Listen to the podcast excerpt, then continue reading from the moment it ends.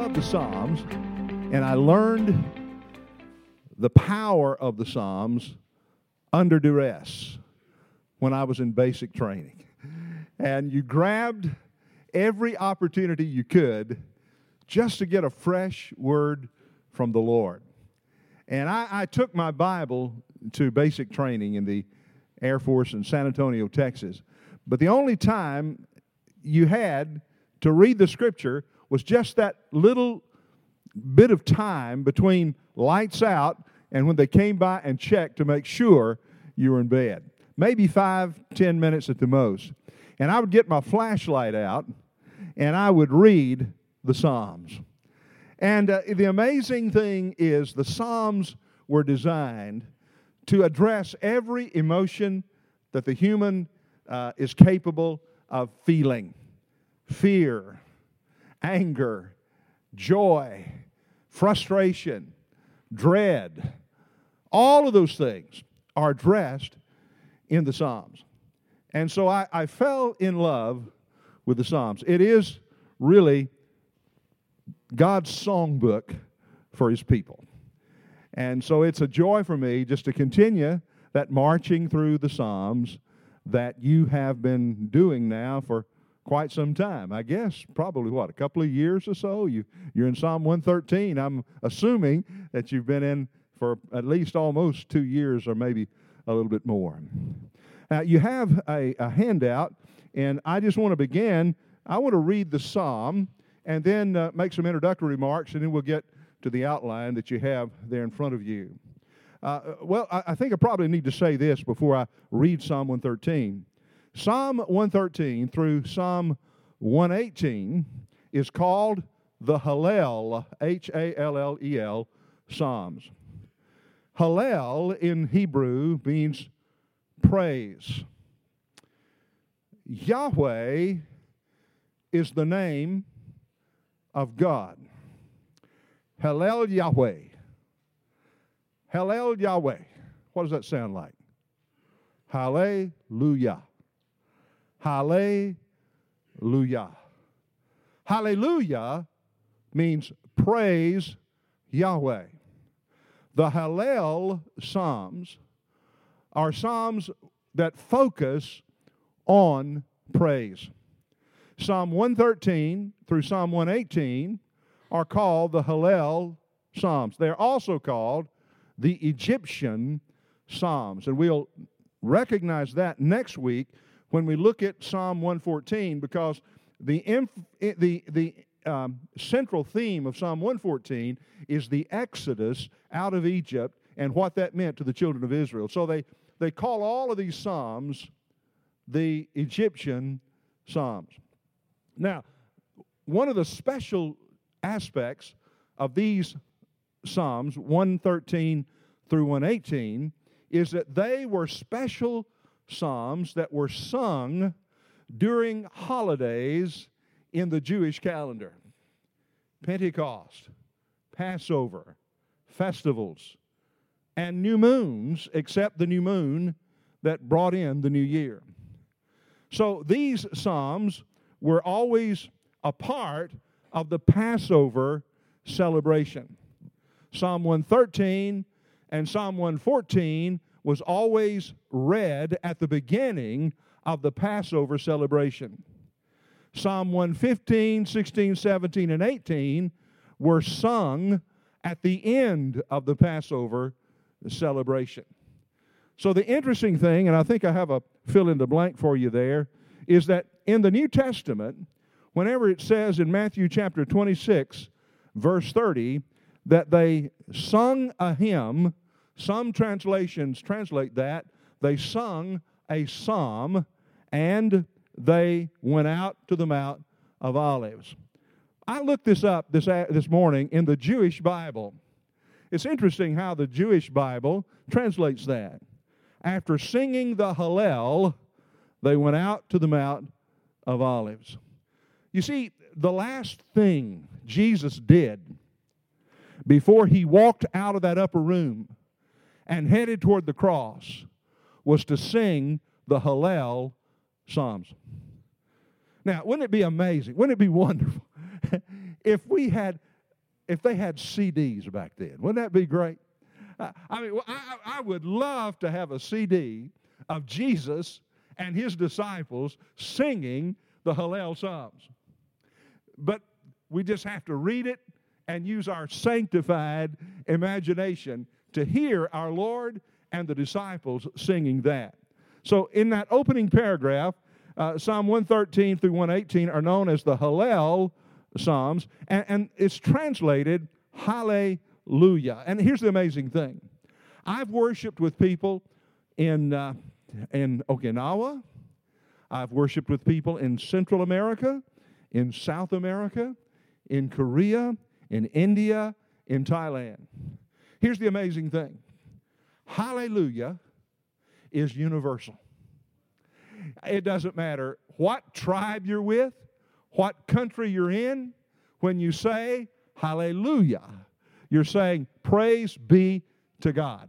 And everybody can understand what you're talking about.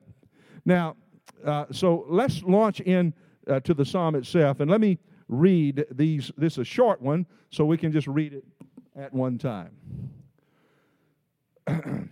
psalm 113. Praise the Lord. That's translated hallelujah. That's those three words in English is one word in Hebrew. Hallelujah. Hallelujah. Yahweh. Praise, O servants of the Lord. Praise the name of the Lord. Blessed be the name of the Lord from this time forth and forevermore. From the rising of the sun to its setting, the name of the Lord is to be praised. The Lord is high above all nations, and his glory above the heavens. Now, let me pause there and say that, as is so often the case in the Psalms, he hides verse is what this psalm is all about. Listen to what it says. Who is like the Lord our God, who is seated on high? Now, that's what the psalmist is wanting us to reflect on. Who is like God? How can we compare God to anybody or anything?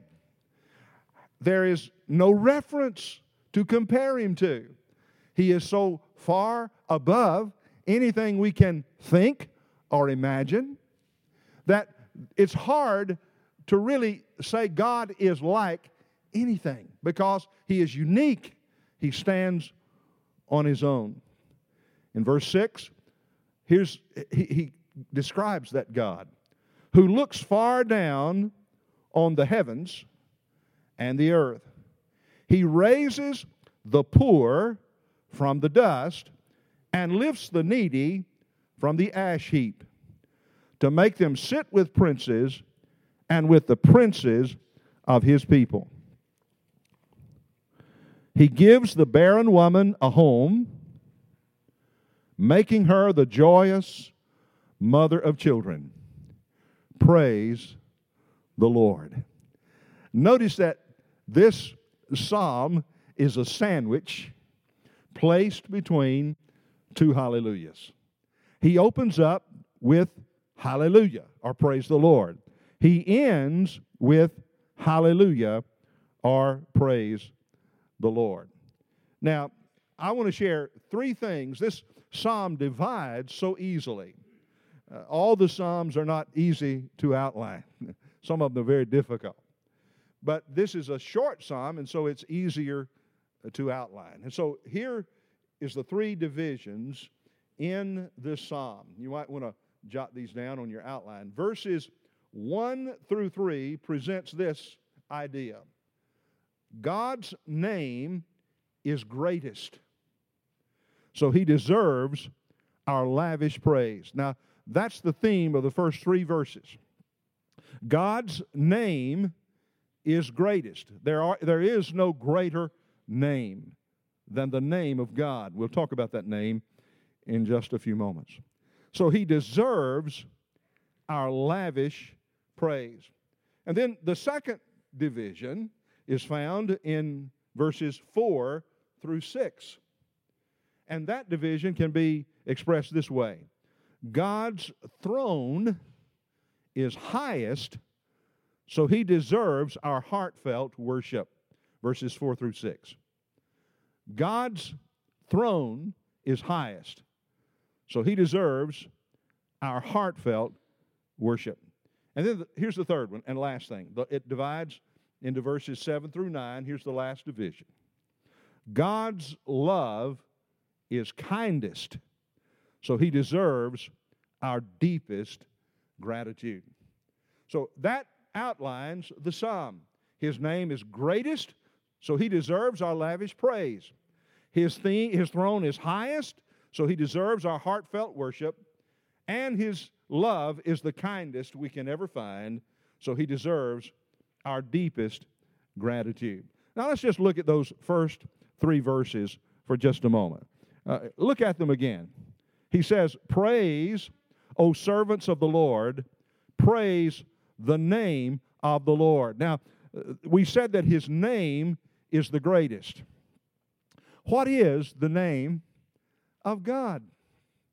God reveals himself throughout both Old and New Testament by his names. The major name that God God's self-revelation is found in the book of Exodus when Moses is encountering God at the burning bush. You'll remember that. And at that encounter with God, Moses asked God what his name is. And you'll remember what God said to him in return. He said, I am what? That I am. I am that I am. God revealed himself as the self existent one. I am. I didn't become, I wasn't created, but I have always been. He is self existent. So he is also eternal. He didn't say, I was or I will be. He says, I am. And the implication is, and I always have been. So this great God is a self existent, independent God. He doesn't need anyone or anything to fulfill Him. Now, when I was younger in the ministry, I remember in my first two or three years of the pastorate, I was reading a preacher who wrote a sermon in which he described the neediness of God. And he talked about how that God needed us. And I, for a little while, bought into that until I began to study further the nature of God and realized that God doesn't need Tommy Vinson. God is self sufficient, which means he doesn't need anything or anyone outside of himself to fulfill himself. That's the kind of God we serve. And the amazing thing is, is this eternal, self-sufficient, self-existent God who needs nothing or nobody has condescended to reveal himself to us and has revealed the fact that along with that self-existent, eternal, independent nature, he also is a God of grace. And we'll see that as this psalm uh, progresses in, in just a few minutes. So, first of all, we ask the question who is to praise him? Number one, it says, Blessed, uh, that praise him, O servants of the Lord. So, who is to praise him? The servants of the Lord. Now, who is that? Well, some say that that meant the tribe of Levi who were serving in the temple, since this was a, a post exilic psalm. It was written after uh, the exiles came back from their 70 year captivity in Babylon. That, that maybe he's referring to the servants being the Levites who are serving in the temple. I don't accept that. I think it's much broader than that. It has a wider application than that. There are places, for example, in Psalm 136, where the entire nation of Israel is called the servants of Jehovah. And I believe that God is saying, who, who, who is to worship? Who is to, uh, who is to be praised? Well, Yahweh is. And who is to praise Him? All of us are. The servants. Now, he is uh, saying here that, uh, that uh, as a servant, we are to be available to serve Him, to love Him, to carry out His will upon the earth. Um, I, I, love, and I, I'm going to preach Sunday on Christmas from four perspectives.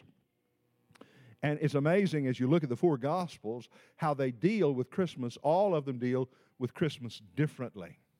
And especially the Gospel of Mark because the Gospel of Mark doesn't even deal with Christmas at all. And it all hinges on, uh, on, on Mark's purpose in writing. Uh, I don't want to. I don't want to. I don't want to tell you what I'm going to preach Sunday, but but the, here's Mark is so different from Matthew. Matthew's presenting Jesus as king. Mark is presenting him as the servant, the servant. And so there is no genealogy in Mark. Nobody cares about the genealogy of a servant. But he models for us that perfect servant.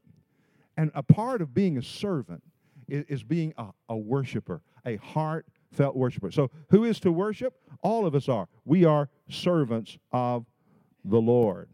Uh, and so that means that our, our, our worship, hey, listen, church, our worship is to be more than just flattery.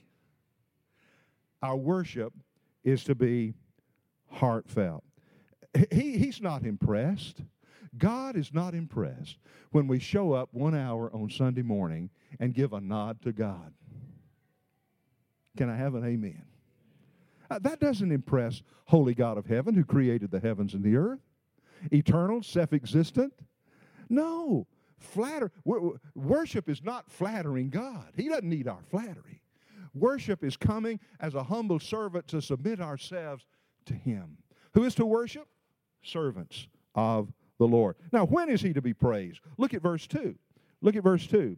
Blessed be the name of the Lord from this time forth and forevermore. Now, so when is He to be praised? From this time forth and forevermore. What does that mean? That means always. When is God to be worshiped? This time till the end of eternity. Good times? It's easy to worship God in the good times, isn't it?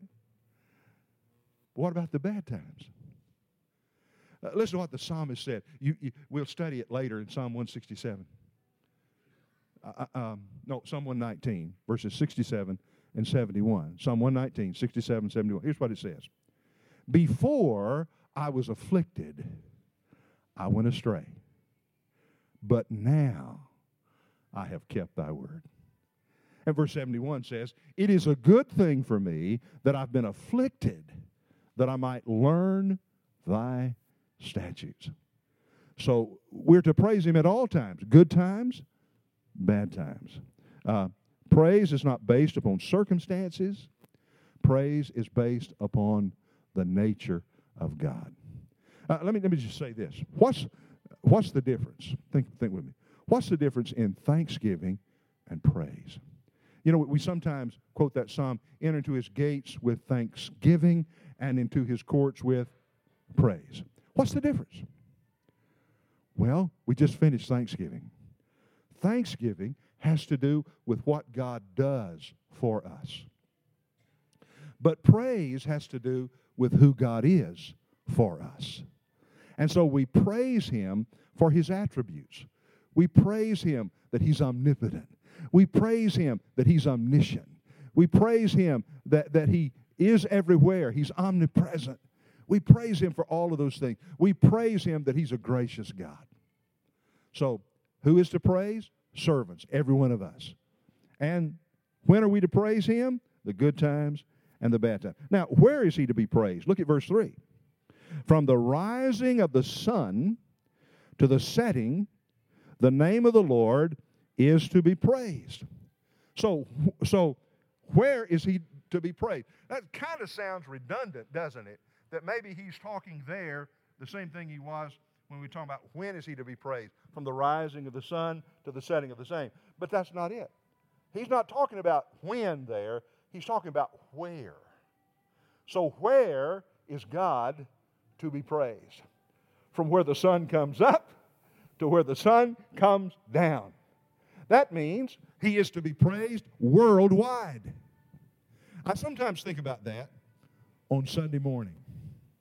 I, I, I, have a, something the Lord's led me to do for a number of years. And on Saturday night or Sunday morning, I pray for the churches that have impacted my life in a powerful way. The churches that I grew up in, the church uh, that I was a member of in Okinawa when I was in the military that really impacted my life greatly, and all of the churches that I have pastored. I pray for that church by name, their pastor, and I pray for every young man, every young woman that's come out of that church to go into full time ministry under our ministry. I love to do that. But you know what I discovered? One Sunday morning, I was praying for the pastor at Koza in Okinawa.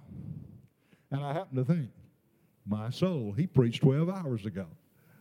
I'm praying for God to bless him as he preaches today. He preached 12 hours ago. And it just made me realize the vastness of the kingdom of God. That God has people meeting in every time zone around this world on Sunday to worship Him. And, and to me, that's, that's an amazing thing. That a carpenter from Nazareth is now worshiped around the world.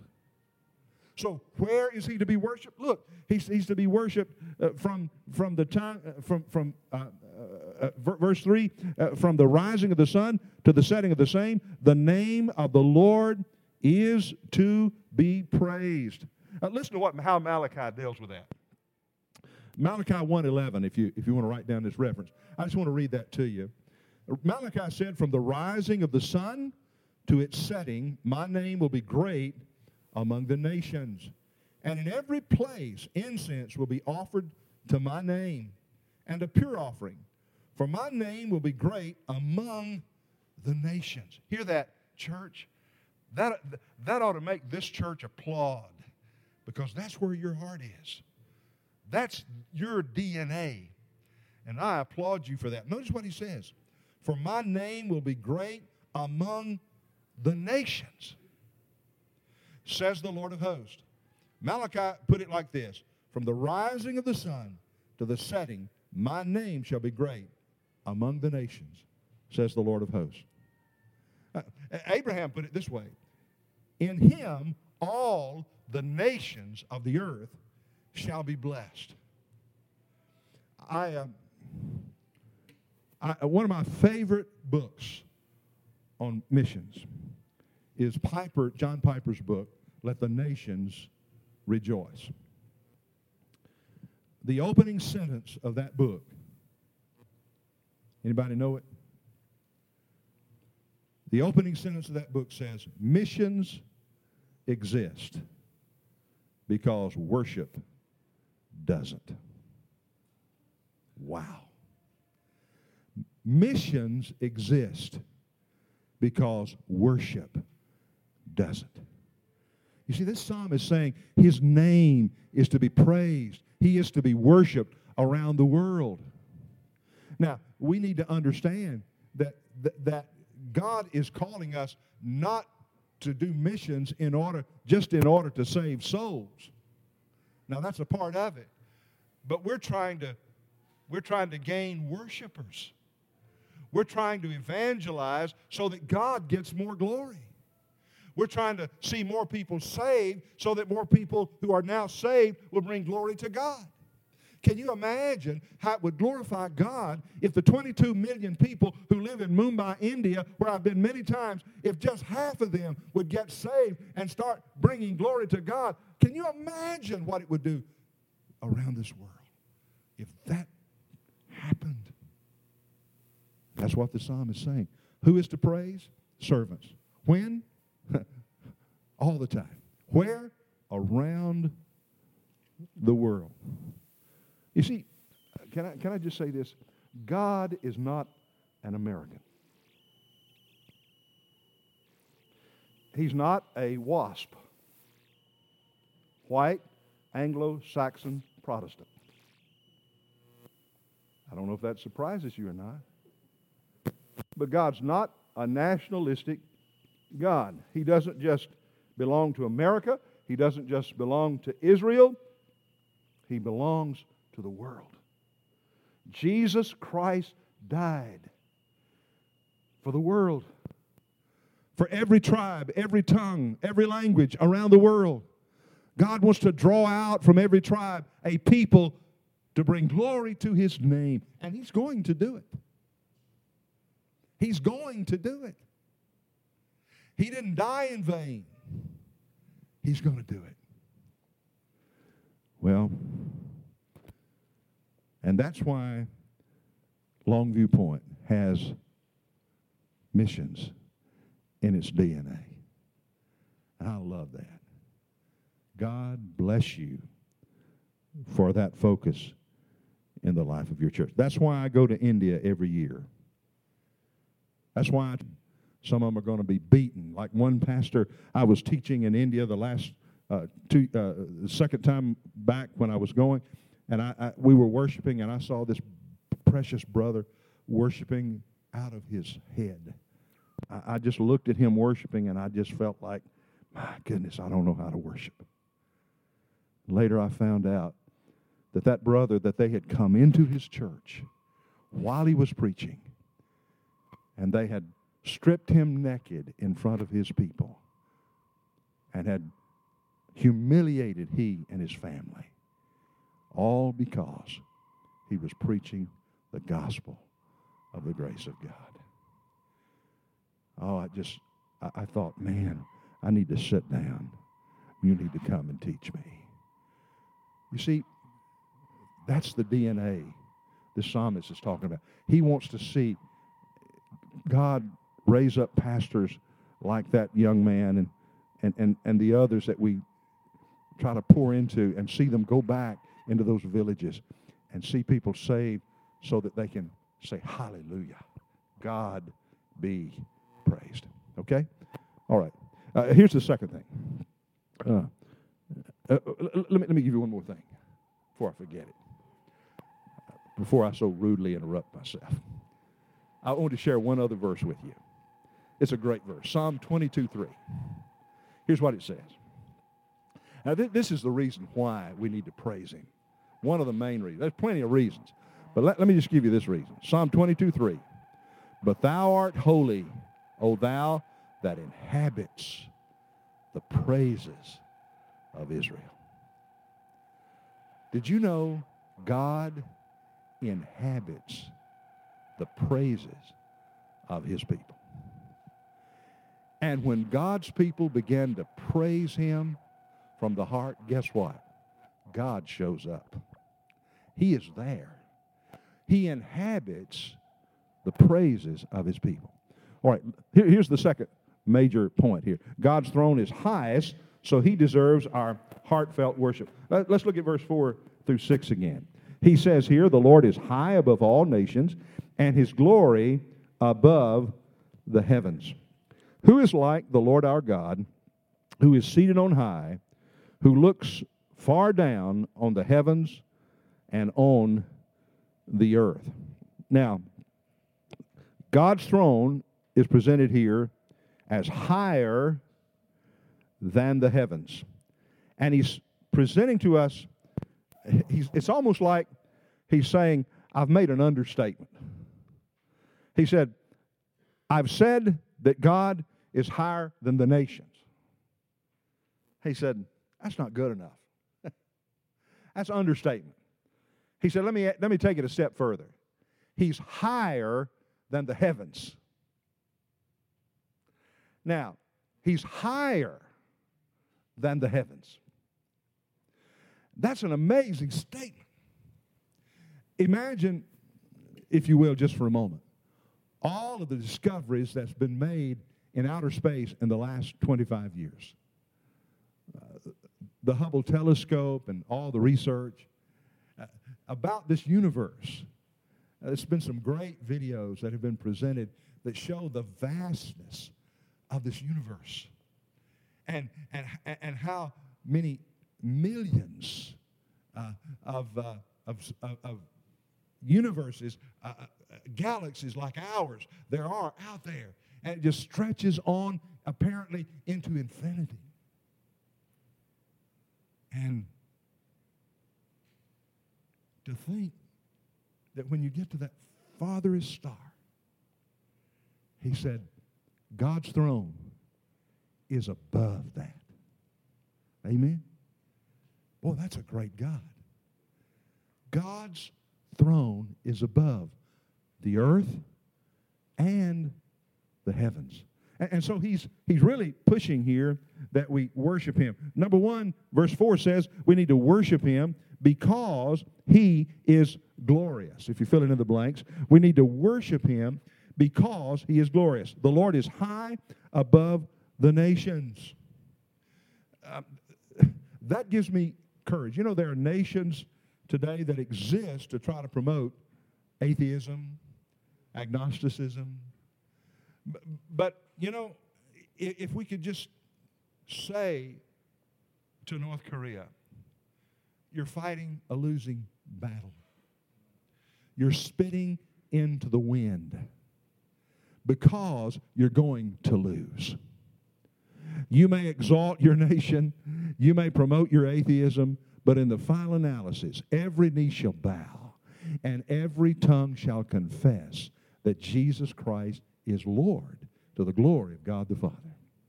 So he's saying, worship because he is glorious. Number two, worship because of his greatness. He says, Who is like the Lord? That's a good question, isn't it?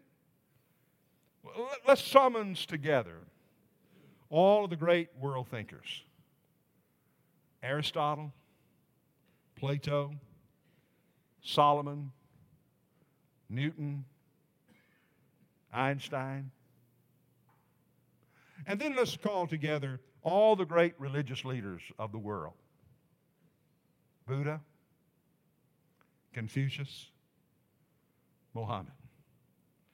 Then let's summons all of the world conquerors Alexander the Great, Genghis Khan, Napoleon, Caesar.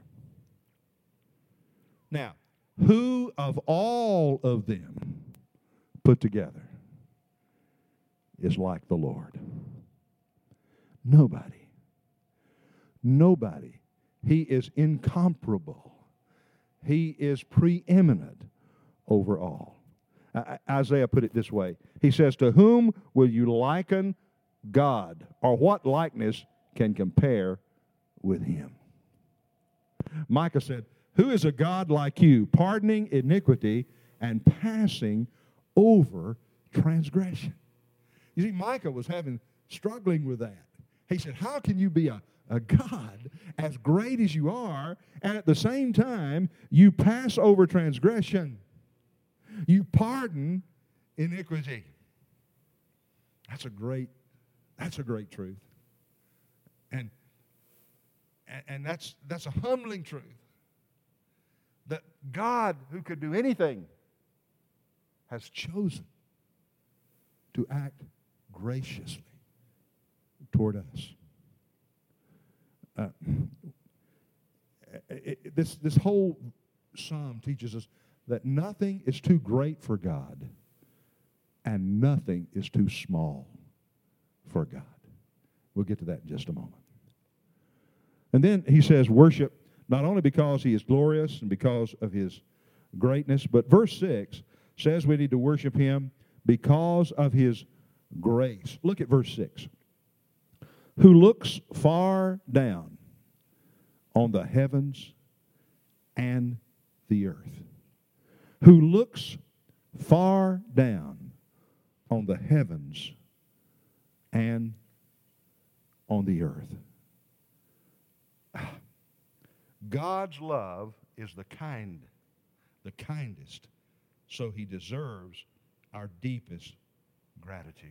Uh, let me just finish reading those last two verses and then I'll comment on them. We'll be through.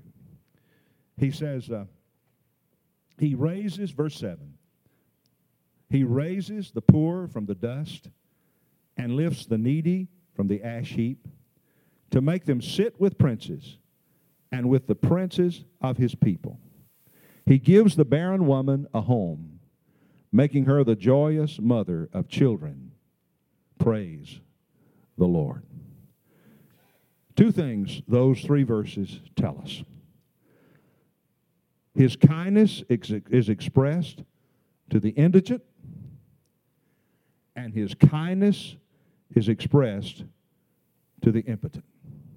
So if you're filling in the blanks, his kindness, first of all, is expressed to the indigent. He says that he reaches down.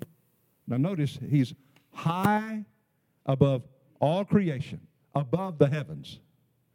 But he reaches down and he uses two phrases in these last two verses reaches down to the person in the dust and the person in the ash heap, or as King James puts it, in the dung hill. Now, who are those folks? Those that live in the dust and those that reside in the dunghill. Well, both of them epitomize the poorest of the poor and the meekest of human existence. And what he's saying is that God reaches from the highest of the high to the lowest of the low. The ash uh, pit or ash dump or um, is a place outside of Jerusalem called Gehenna. It is also used as a metaphor for hell. It was a place for the garbage dump. If you've ever been to Israel, they'll take you to what used to be the garbage dump or the valley of Hinnom or Gehenna. It was a place where all of the filth, refuse, uh, human excrement, uh, dead animals, dead beggars, dead lepers. It's where everybody who needed to be disposed of was disposed. And they burned the bodies. It was a place of perpetual fire. Now, people who had no other place to go on a cold night would go to the ash heap because they could get warm by the ash heap. That's a horrible thing to think about. But that was the only place where they could go to find warmth. It was the lowest of the low. I wish I could introduce you to Muncie. Our ministry helps support Muncie. We're sending his son to a Christian school. Uh, Christians are very much bullied if they go to the schools in India where um, Hinduism is pushed upon them and they're made to practice. But Mansi has a ministry in New Delhi that's unique. He ministers to the dump people. They're born, they live, and they die in the garbage dump of New Delhi. I can remember walking through the garbage, just barely able to, to not, trying not to breathe, as we walked a path to the back of that huge, huge garbage dump. And there they had put plastic on the ground and had a little worship service in the middle of the dump. And people were gathered around and sitting on top of stuff to hear the gospel. And then we prayed for, for children for the long time. And I was amazed. I was amazed that right in the middle of the ash heap, there was the presence and power of God. And that's what the psalm is saying. God came into the ash heap. Now, I want you to turn to Philippians chapter 2 just for a moment. I want to read this, and I, uh, this will be kind of the way we can close it out. Philippians chapter 2 presents to us a great, great picture of the condescension of the Lord Jesus Christ. How he came from the highest of the highs to the lowest of the lows. And it says in Philippians 2, beginning in verse 5, I'm, I'm reading from the ESV Have this mind among yourselves, which is yours in Christ Jesus. And he's telling us what the mind of Christ is like. Who, though he was in the form of God, did not count equality with God a thing to be grasped, but he emptied himself by taking the form of a, notice this, servant, being born in the likeness of men, and being found in human form, he humbled himself by becoming obedient to the point of death, even death on a cross. Now, do you see those steps downward? Being in the form of God, then he became a man, he became a servant, he became obedient unto death, even the death of the cross. That, those are steps that God took down from his throne in the person of his son. He came to the dust. He came to the dung heap, the ash heap. But then notice what it says.